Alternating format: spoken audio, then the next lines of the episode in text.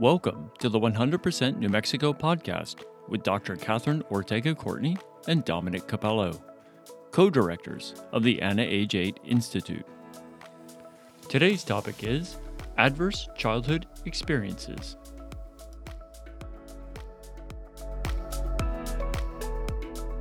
Adverse childhood experiences, uh, commonly referred to as ACEs, ACE, basically is a, uh, a definition. It captures uh, 10 um, behaviors that occur in a household. These are very negative behaviors that children experience. And there are 10 of them, or there were 10 of them, that were identified in a study 20 years ago by Dr. Felitti and his team. And uh, these researchers were looking at uh, the connection between someone's adult health and their childhood. And so they created a survey, uh, a 10 question survey to ask adults to what degree did you experience sexual abuse, physical abuse, emotional abuse, emotional neglect, physical neglect? Were you living in a household where there was un- untreated, where adults had untreated mental health challenges? Were adults misusing substances? Were adults violent towards one another? Um, were there activities going on that might lead to incarceration? Um, adults getting divorced?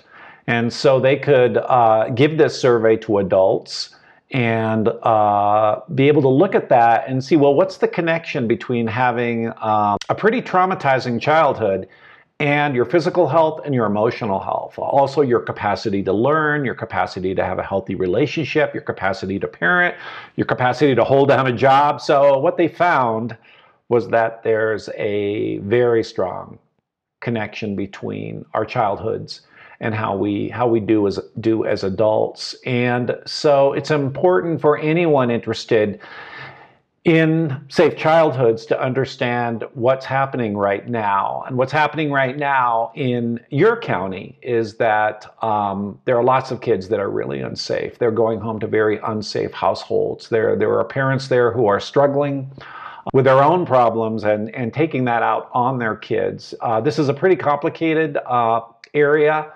Uh, it's a it, it, it's one that people have uh, for uh, two decades really not wanted to tackle. There is no national strategy on ending adverse childhood experiences. There is no state strategy and state policy and funding to support that policy to end adverse childhood experiences.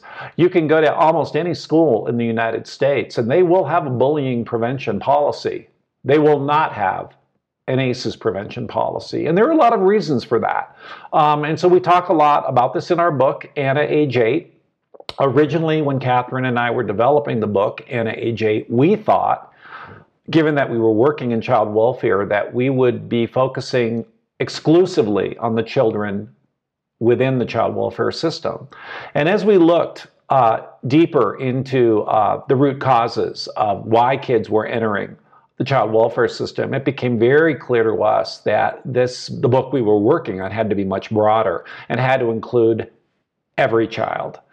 And uh, it's important to note that childhood trauma, the result of adverse childhood experiences, does not necessarily go away as you become an adult.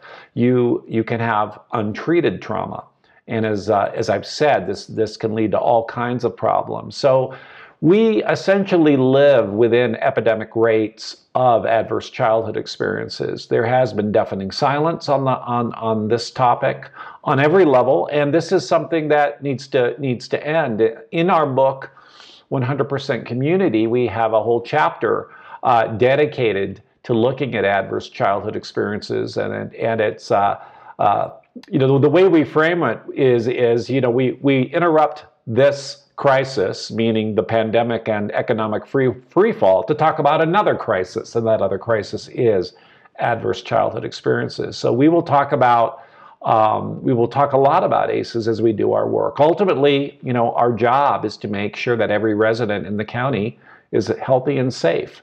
So we will talk about the prevention strategies. it, it is interesting to note that the strategies to end ACEs are the same strategies that can keep us safe during a pandemic and during economic freefall.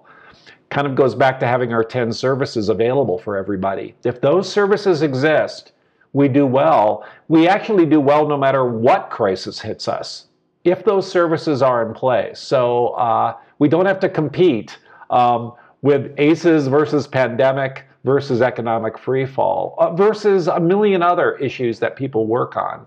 If we just focus on our 10 services, everybody does better.